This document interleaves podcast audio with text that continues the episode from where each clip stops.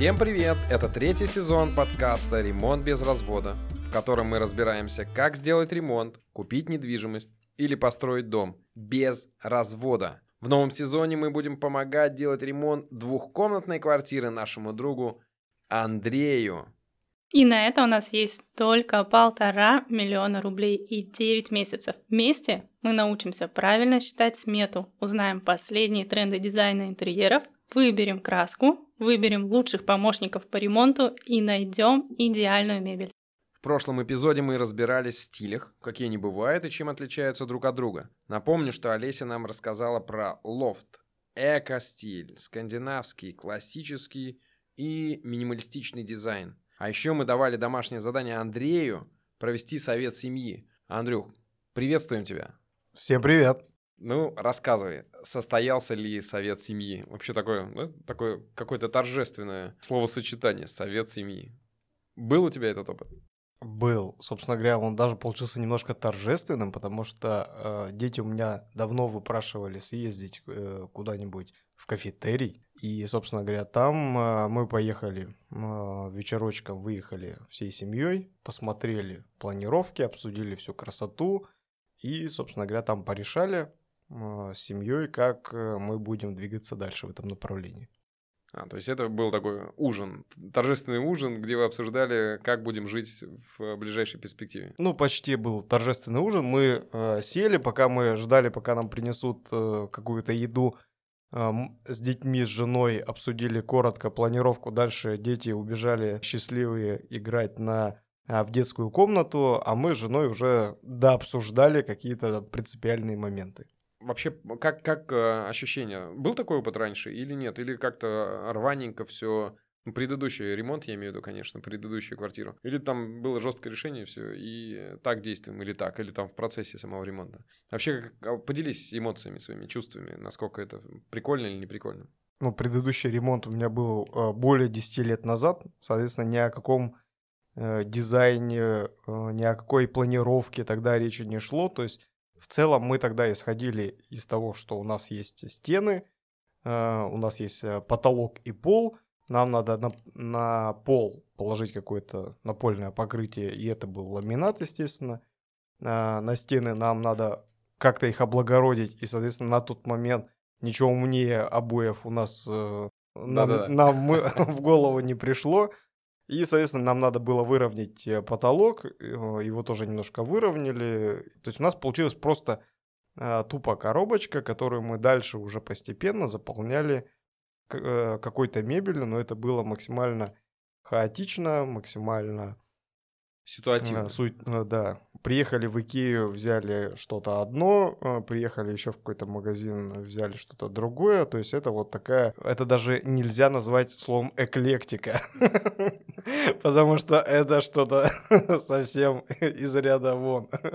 Вот, так что в целом этот опыт, он был впервые. То есть вот так тщательно и основательно я не подходил. И в том числе я именно поэтому в этот раз решил пойти вот так вот по шажочкам постепенно, чтобы сначала вот мы продумали планировочку, а сейчас мы думаем про красоту, как это вот все цвета, не цвета, как это вот все а, красиво разместить. Э, и вот для того, чтобы не повторять как раз предыдущий опыт, когда это было все стихийно, когда вот вроде эти обои норм, но на стене они выглядят стрёмно, ну и прочие моменты.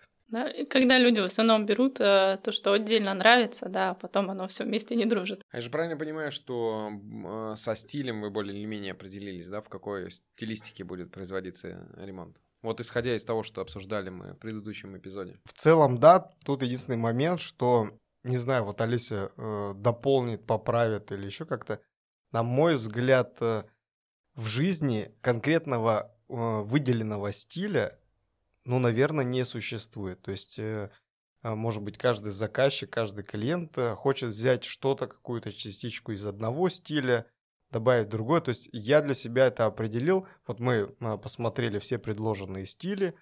Это должно быть все-таки сочетание, как э, современный эко, да? Ну, современный, да, стиль эко. В общем, у меня, должен, у, на, у меня должен был стиль современный эко э, с вкраплениями минимализма и с маленькой капелькой скандинавского стиля. Ну и чуть-чуть совсем японского Немножко хочу кашу. добавить. Немножко кашу, да, потому что минимализм это стиль все-таки, возможно, только в чистом стиле, да, работать. Современно он уже в себе предполагает какие-то минималистичные формы, поэтому скорее, да, такое что-то между, может, даже с включением мид-центри, насколько я поняла. Это стиль, стиль средних годов, там, 40-х, 50-х. То, что сейчас в Икее на самом деле Снова более набира- популярно. снова Вот эти набирает. яркие, да, обивки на старые, вот эти формы, на самом деле очень хорошо для небольших пространств, потому что они все на ножках, свободный пол, свободный потолок дает объем воздуха. Я Такой смысл дизайнера как раз и есть в том, чтобы оберегать, э, когда нас начинает э, тащить в разные стороны да, по стилям. Ну, и оберегать, и рассказать, что обратно- такое эргономика, да, когда делаешь ту же планировку, как бы это. Люди Ну. много хотят поставить, а оно В неудобно. общем, в целом есть понимание, что все-таки не будет каких-то классических элементов, барочных каких-то э, вензелей. Все-таки все равно скандинавский, эко, это все примерно... Нельзя сказать, что это один, да, стиль, наверное? Или, ну, это сочетаемые, да, вещи? Как, или нет? На самом Олеся деле, все- Олеся, сейчас... э, нас слушатели не, не могут видеть, а удивленные глаза Олеси, которые... У меня новые ну, вопросы такие. Нет, Это- популярный вопрос. На самом деле редко сейчас кто делает, практически никто не делает чистых стилей. В основном стараются что-то с чем-то смешивать. Ну вот и Андрей Потом ты раз- смотришь, оно картинку, да, ну как бы тут, тут и этот, и эти элементы присутствуют, и эти элементы. Андрей к этому и подошел, да, как раз к такому пониманию, что в каждом стиле есть что-то, что нравится, и что хотелось бы привнести в свое пространство.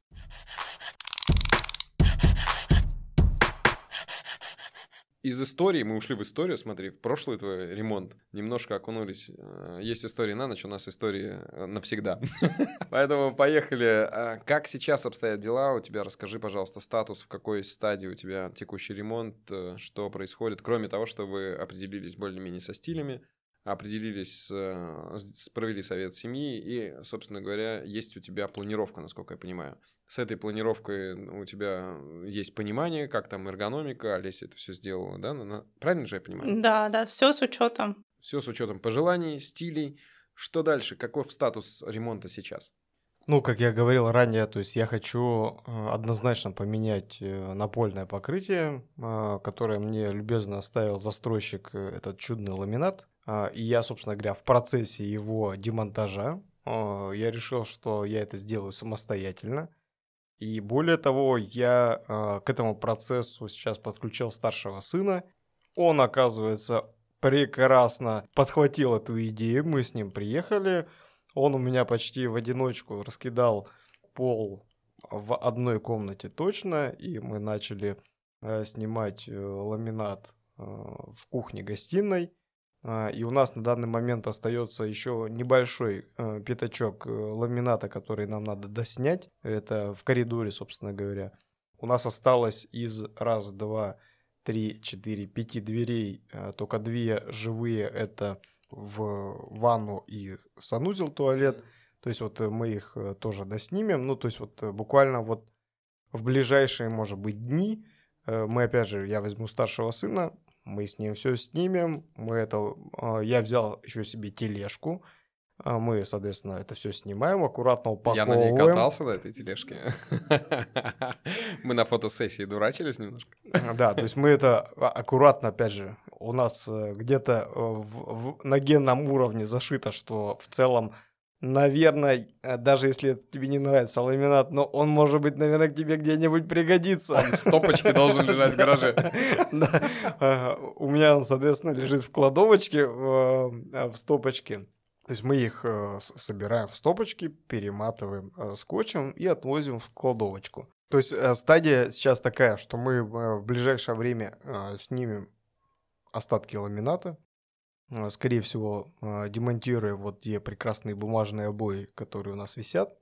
Э, И дальше как раз станет вопрос, то есть по оценке того э, чернового пола, да, того основания, э, который есть сейчас. То есть, э, ну, я так подозреваю, нужно пригласить каких-то специалистов, э, чтобы они оценили, насколько он ровный, неровный. Потому что я примерно себе вот э, уже э, нарисовал картину, как, э, каким должен э, быть это напольное покрытие новое. Э, но, опять же, я пока не ходил, не разбирался, не оценивал их э, с точки зрения э, эффективности, с точки зрения эксплуатации, с точки зрения эстетических характеристик. То есть я себе примерно понимаю, что вот я, наверное, хочу такой материал. Но это сейчас в процессе будет. То есть следующим этапом я бы, наверное, позвал каких-то специалистов, чтобы они оценили э, качество э, чернового пола, на, нужно ли его как-то дополнять, доливать, выравнивать, еще что-то. Ну и, соответственно, следующим этапом я пойду, наверное, выбирать, искать напольное покрытие и думать, что делать со стенами. Андрей, вот при демонтаже э, ламината даже ребенок у тебя справляется? Но были какие-то там подвохи, подвох какой-то? Пришлось ли отрывать плинтуса? Что случилось с плинтусами, наличниками, обналичниками? Есть там какой-то геморрой или нет? Давай предупредим наших э, слушателей, э, что, может быть, и не всегда нужно убирать. Но у тебя подарки от застройщика, которые ты избавляешься, это бумажные обои, насколько я понимаю, и ламинат. Вот расскажи по этому поводу. Как, как ты демонтировал все это безобразие? Ну, демонтировал. Сам ламинат демонтируется прекрасно. Это, это покрытие, ну, то есть оно не имеет каких-то элементов крепления, условно говоря, к полу или к стенам. То есть, если я сейчас буду говорить, что он там в замок там собирается, не знаю, насколько это будет понятно. То есть, а, поднимается одна плашечка, и с ней, собственно говоря, поднимается вся полоса и он прекрасно так... Просто надо вытаскивать. Да, про... просто надо вытаскивать. То есть у них есть такая застежечка, которую нужно правильно, условно говоря, приподнять, чтобы он прекрасно выскочил из этой застежечки. И там нет ни клея, ни гвоздей, ни саморезов, ничего остального. То есть он прекрасно, а, прекрасно раз, раз, раз, э, плашечка за плашечкой поднимается. И э, с этим вопросов не было э, вообще. Супер. А, с самим ламинатом. Но были вопросы с плинтусом. Вот опять же, когда а, смотришь а, на пол, вот со стороны, то есть там лежит ламинат, такой светло-бежевого оттенка, его по периметру обрамляет плинтус, он в тон, в цвет. Вроде бы в целом выглядит все приятно и прилично. Но потом, э, ну, то есть, чтобы начать демонтаж э, ламината, нужно э, убрать полностью плинтус, потому что он по периметру огражда... Сдерживает. да, сдерживает, ограждает этот ламинат. И плинтус оказался, ну, мягко говоря, таким очень сомнительным, потому что как только ты его начинаешь... Там есть такая э, планочка, видно, для проводов. Ну, то есть, э, такая вот, э, как это назвать, такая полоска, которая вмонтирована в этот плинтус – вот ты ее начинаешь отдирать, и плинтус начинает тут же ломаться. Все на один раз монтируется. Да, он один раз монтируется. Вариантов бережного демонтажа плинтуса, на мой взгляд, не существует вообще. Это сто процентов. Я еще тебя слышала про наличники дверные, да, что там тоже пришлось все да, мы двери-то тоже... А, да, ну то есть там ламинат так постелен, что без демонтажа дверей ламинат аккуратно снять э, не получалось, а у меня все-таки зачем-то я себе такую цель поставил, что я его аккуратно сниму, не, не ломая. Это хорошая цель, потому что это... Я, соответственно, э, э, стал снимать, ну, разбирать двери. Благо, они в целом не очень хитро разбираются. Но двери тоже, вот я почему и про двери тоже, то есть это тоже, а если э, не применять э, су- супер аккуратных методик демонтажа этих дверей, то они очень быстро, очень быстро, как это, ну, в общем, на них э, ты какими-то инструментами... Ну, механические э, Да, механические повреждения там а, появляются, потому что это тоже МДФные, ну, в, в миру, на мой взгляд, бумажные двери, то есть ты чуть-чуть поддел, и у тебя здесь царапина, тут скол, тут задир, и, и все. То есть э, с обналичниками на двери точно можно попрощаться.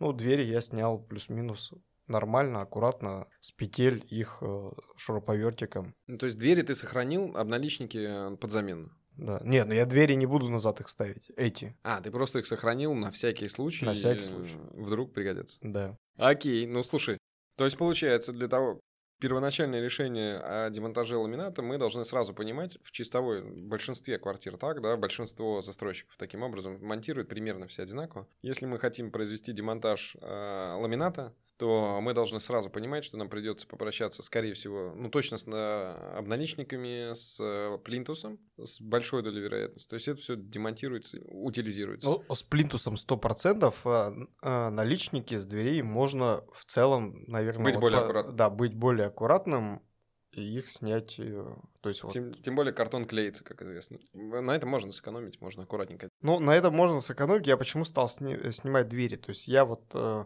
на, на первых дверях, когда увидел, вот как, как они легко под- э, повреждаются, буквально вот э, не э, прилагая каких-то очень больших усилий, а у меня все-таки три пацана, я Будут думаю, прилагать что... некоторые усилия. Да, они будут прилагать некоторые усилия, и зная, как они там порой могут хлопнуть дверью там, или как-то очень неаккуратно поиграть, я понял, что все-таки мое решение было правильным, в том числе и убрать двери, и поставить туда что-то более водолостойкое и надежное, А, потому что эти бы двери, если бы я оставил, то через полгода, год, ну, ну, какой-то, в общем, короткий промежуток времени, мне, скорее всего, пришлось бы Переделать. Да, переделать и вернуться к этому вопросу, чего я не хочу.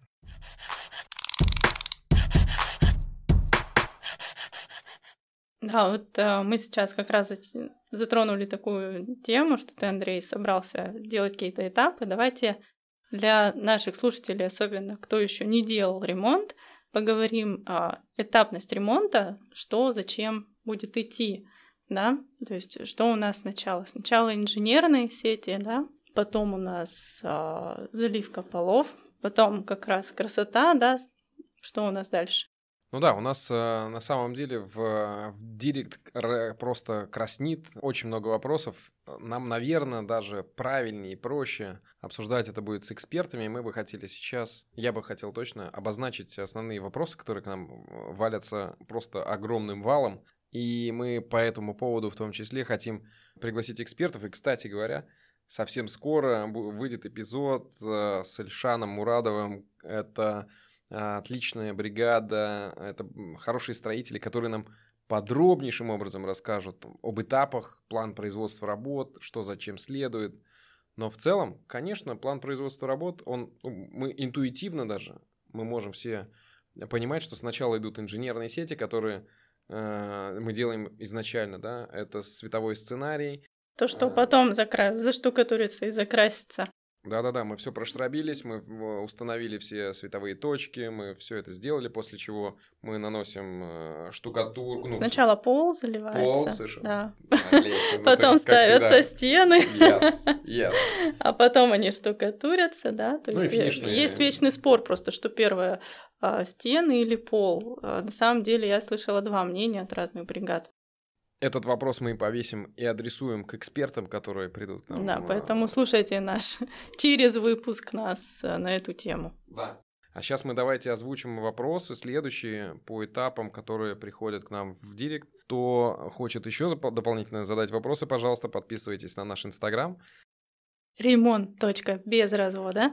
Да, и пишите нам эти вопросы, мы с удовольствием будем на них отвечать. Итак, вот пришел вопрос, очень частый вопрос, можно ли ремонтировать по одной комнате или лучше сразу делать ремонт во всей квартире. Ребята, это адский ад.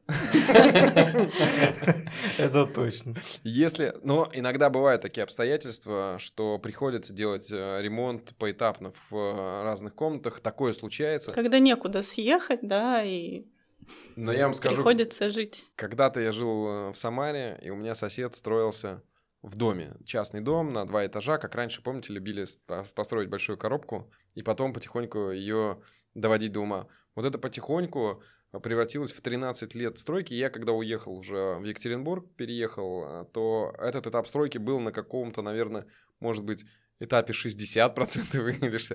То есть э, фактически семья, двое э, взрослых и трое детей жили на бесконечной перманентной стройке. Так вот, если мы даже в квартире, это такой, там большой пример, но в квартире то же самое, это может превратиться в адский ад в режиме нон-стопа, да, ты пока закончил ремонт, прошел эти Пора уже следующий. Пора начинать дальше.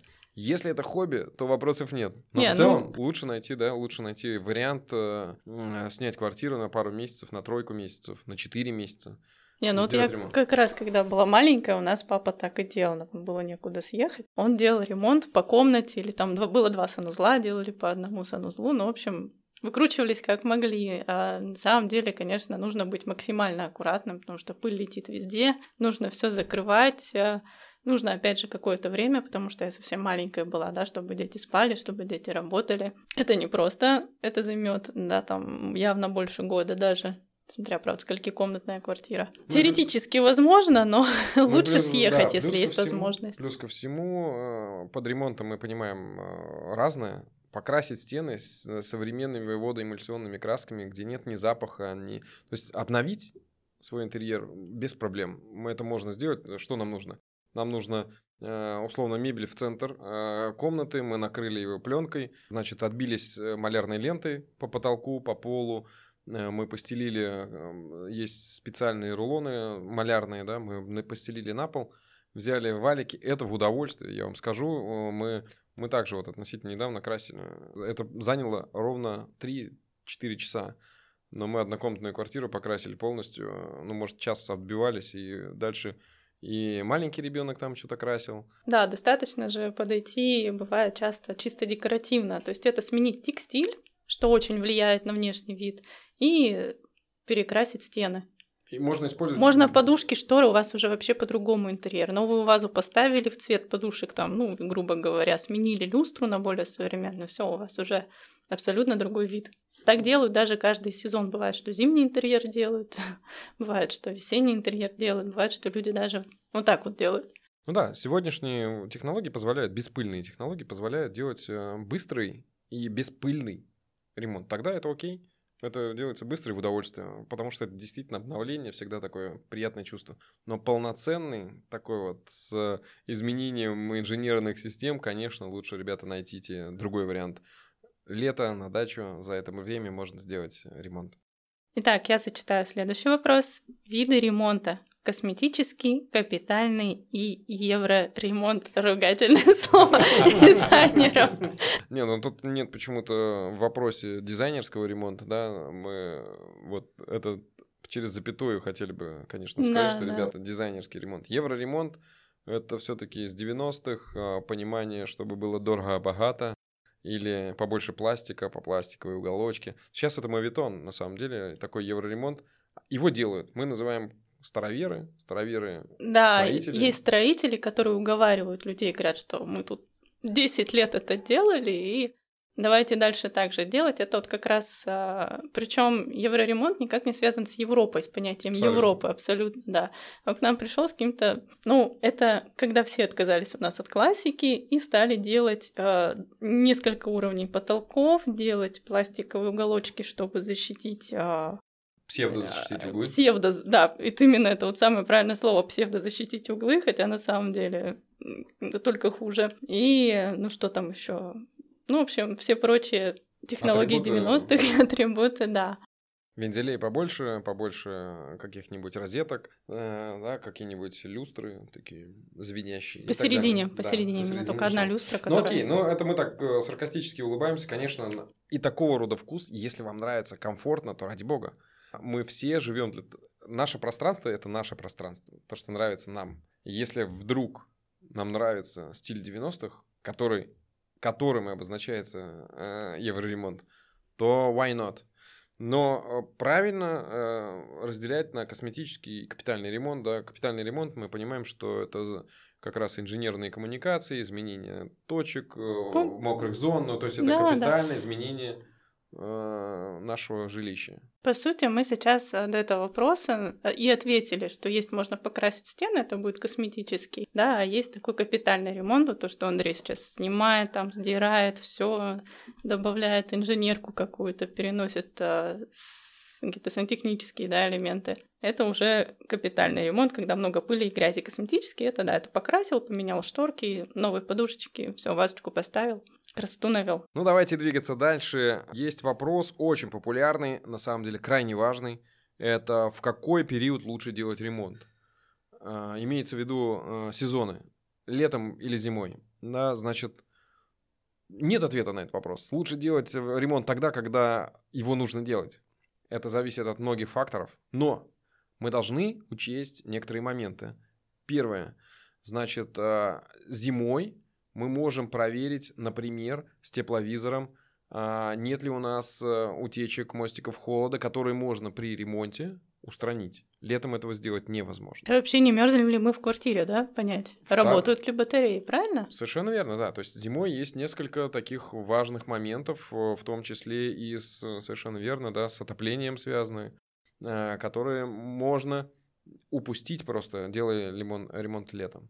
Еще есть важный аспект – это стоимость материалов. Летний период – это высокая стоимость материалов, потому что идет сезон, как правило, и на, особенно на фасадные, например, если это коттедж, фасадные материалы. Ну и на, на интерьерные, на внутрянку, сленг, сорян. Но и по э, интерьерным решениям тоже высокий спрос. Высокий спрос, всегда высокая цена. Следующий момент. Э, на расхват строительной бригады и строители в этот сезон, в эт- во время высокого сезона, а он начинается, строительный высокий сезон начинается, ну, где-то э, апрель и до ноября-декабря, даже декабрь, это все высокий строительный сезон. И в этот период времени цены находятся на пике по всем фронтам. То есть мы так или иначе понимаем, что когда большой спрос, высокая цена. А я, наоборот, хочу сказать в пользу летнего ремонта. Какие могут быть преимущества? Например, мы хотим утеплить балкон, поменять стеклопакет, да, поменять там подоконники, потому что под ними тоже может свистеть, скажем, не Да. знаю, как это слово. Опять же, мне недавно одна знакомая рассказывала, что она хотела бы покрасить батареи. То есть, э, соответственно, это только в летний период можно сделать, пока они холодные. Да, Тут от ситуации. При этом лучше использовать специальную краску, она так и есть, э, краска для батареи. Почему? Потому что она не желтеет, там все добавлено, добавки есть определенные, которые не позволяют краске Да-да, желтеть. у Руслана все есть. У меня всё есть, но мы сейчас не об этом. Ну, я со своей стороны хочу добавить. По поводу стройматериала это хорошо, но в целом, на мой взгляд, э, э, меня как обывателя, я еще ни разу не видел, чтобы зимой цены на что-то падали, а летом вот они, безусловно, росли. То есть в целом, на мой взгляд, опять же, обывательский, э, цены растут, и это вот э, как э, солнце э, всходит, э, это, к этому надо относиться как к данности, и все. Это, Но, с, знаете, но с ага. точки зрения просто элементарных, вот, допустим, как я, хочу часть работ там или часть завоза материала или еще какие-то вот моменты, мне, безусловно, это комфортнее и лучше делать в теплое время года. Я не беру в расчет, там, условно говоря, утепление балкона, покраску батареи и все остальное. Это безусловно. То есть зимой как это сделать?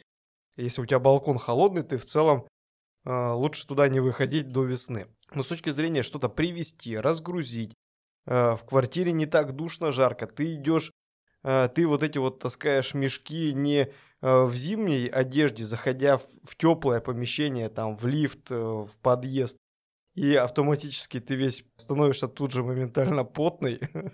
Вот. То есть просто комфортнее, на мой взгляд, однозначно это делать в теплое время года, а не в зимнее. Но в целом мы ответили, да, что можно делать и так, и так. Вообще надо делать ремонт тогда, когда надо делать. Есть моменты, на которые надо обратить внимание. Мы их проговорили, но досконально, как всегда, ответят эксперты.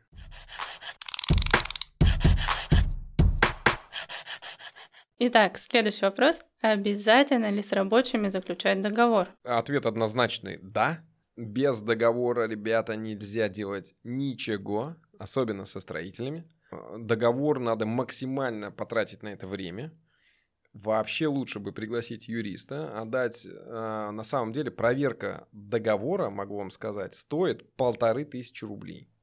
Его а сколько проверит- сэкономит она? его проверит юрист, через несколько часов выдаст вам свое заключение, надо такой договор подписывать или нет, или надо договор разногласий, но это вам может спасти, а, несколько месяцев жизни, б, ну, приличную сумму денег. Поэтому, да, однозначно заключать. Больше того, а, договор – это очень удобная и классная штука для обеих сторон. И для строителей или там дизайнера, и для заказчика в, работает в обе стороны. Потому что мы знаем, что существует и потребительский терроризм, когда наоборот а, строителям не доплачивают, и в конце их там Запугивают, бывает, что дизайнеров запугивают, запугивают. и так далее, и так далее, да. Мгм. То есть эти тоже существуют моменты, поэтому договор в принципе нужен и той, и другой стороне, и обязательно, ребята, да. Руслан, это, конечно, круто, что нужно обязательно со всеми заключать договор. А, но вот насколько я помню, в предыдущей квартире мне плитку клал дядя Миша. Этого дядю Мишу я, конечно, лично знал. А, то есть я его нашел не на Авито, не на прочих там а, маркетах и специализированных mm-hmm. сайтах. Но в целом он не только для меня, как для знакомого, а, клал плитку, но и, опять же, это в целом был его хлеб. Так вот, э, если бы я сейчас обратился бы к дяде Мише, то мне непонятен-то какой вопрос. Вот я говорю дяде Мише, дядя Миша, мне нужен с вами договор. Он с договором не работал никогда от слова совсем он э, мне бы, ну, предполагаем, он мне сказал, ну, хорошо, давай договор. А я тоже не знаю, как его составить, этот договор, так, чтобы учесть там все моменты. Потому это, конечно, неплохо э, иметь договор, но тогда, в моем понимании, это нужна какая-то более специализированная, на каком-то более высоком уровне э, бригада или конкретный специалист, который имеет договор, потому что я не разбираясь в каких-то тонкостях и во всем остальном, как я ему составлю договор. А он тем более не знает, как составить договор, потому что он всю жизнь, уже лет 20, кладет плитку без договора, и у всех все хорошо. Так вот вопрос. И это касается ведь э, у меня э, э, малярша работала, да, которая там клеила обои, красила, это тоже работала без договора. Как бы я с ней договор составлял? Где брать этот договор?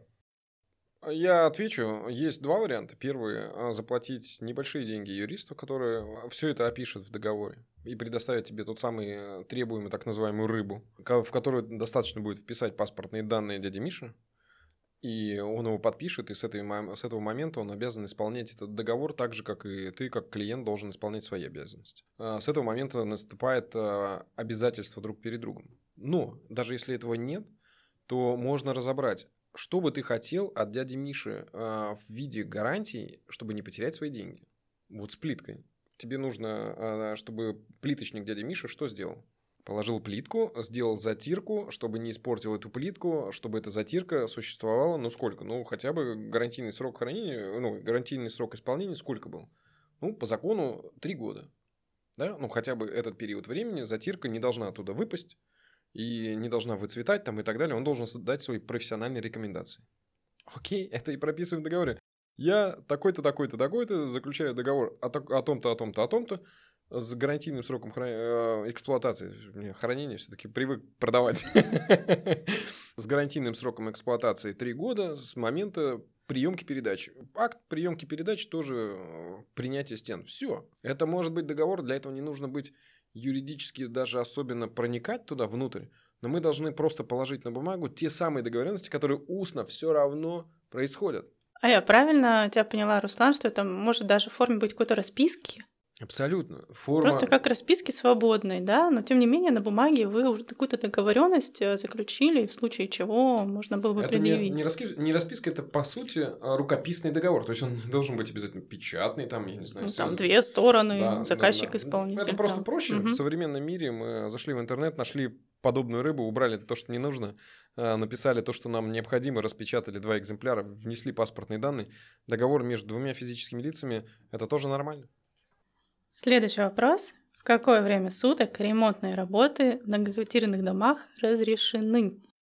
Ну, это в каждом регионе, во-первых, по-разному установлены правила. Посмотрите просто по своему региону, какие они есть. Они в целом по стране вроде плюс-минус э, схожи, да, и если посмотреть э, Москву, например, то там с 9 до 19 часов можно До делать... 7, не до 11? До 19 часов можно делать, производить шумные работы. Угу. Но, ребята, сейчас в большинстве жилых комплексов устанавливаются внутренние правила. Уже мы видим, что есть абсолютно узкие коридоры для того, чтобы, например, производить штрабление. То есть большинство э, людей уже живут, хотят жить в комфортных условиях, в том числе комфорт, э, свобода от стройки. Мы знаем, что когда ты заезжаешь в ЖК, когда ты делаешь свой ремонт, это нормально, но когда ты свой завершил, да, ты укладываешь ребенка, и в это время начинает э, перфоратор работать, это очень дискомфортно.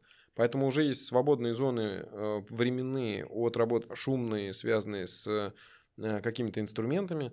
Много чего регламентируется с точки зрения самого ЖК, управляющих компаний да, и так далее. Обращайте вам, на это внимание. Вам просто надо обратиться туда, в свою управляющую компанию, где вы будете производить ремонт, они вам скажут, дадут подробную инструкцию. Ну вот я на своем примере, у меня даже не надо никуда обращаться. У меня в лифте висит э, большими буквами написано, что, по крайней мере, вот э, то, что касается детского сна, э, с часу до трех не вести шумные работы.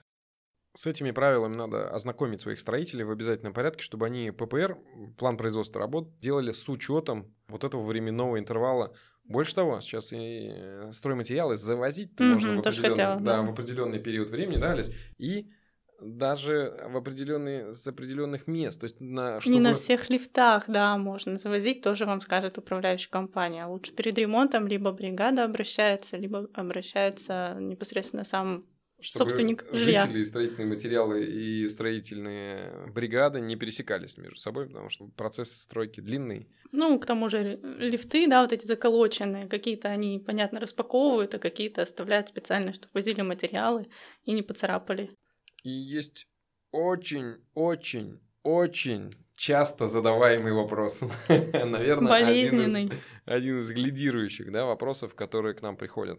И он звучит так. Как ужиться с неуживчивым соседом во время ремонта? Может ли он чинить нам препятствия в проведении работ? Это, а как мы не думали, да, настолько больная тема, оказывается, практически каждый второй ремонт сталкивается с тем, что соседи начинают э, ссориться, начинается давление, э, начинается ругань, несмотря на все правила. В общем, ремонт дело непростое. И это очень тяжелый момент. И мы сейчас не дадим ответ. Да, потому что может ли чинить препятствия, зависит, насколько повезло вам с соседями в данной ситуации.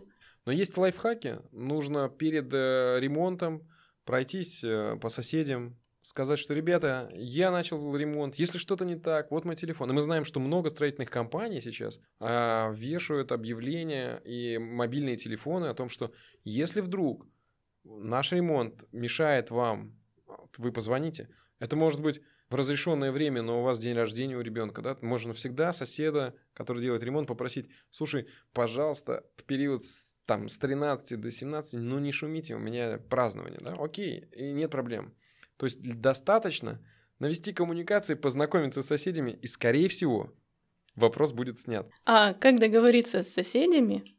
Нам поможет ответить на этот вопрос психолог в нашем следующем эпизоде. Как снять барьеры психологически, пойти дружиться с соседями и подобрать нужные слова. И как не развестись во время ремонта. Да-да-да, мы подошли к тому моменту, когда психологическая нагрузка на семью, на, в принципе, на людей, которые, да, кто делает ремонт, а, она велика. И действительно, у нас предстоит классный эпизод, который мы ждем с нетерпением, где мы будем разбирать э, разные моменты, как же нам максимально мягко пережить ремонт с психологической точки зрения.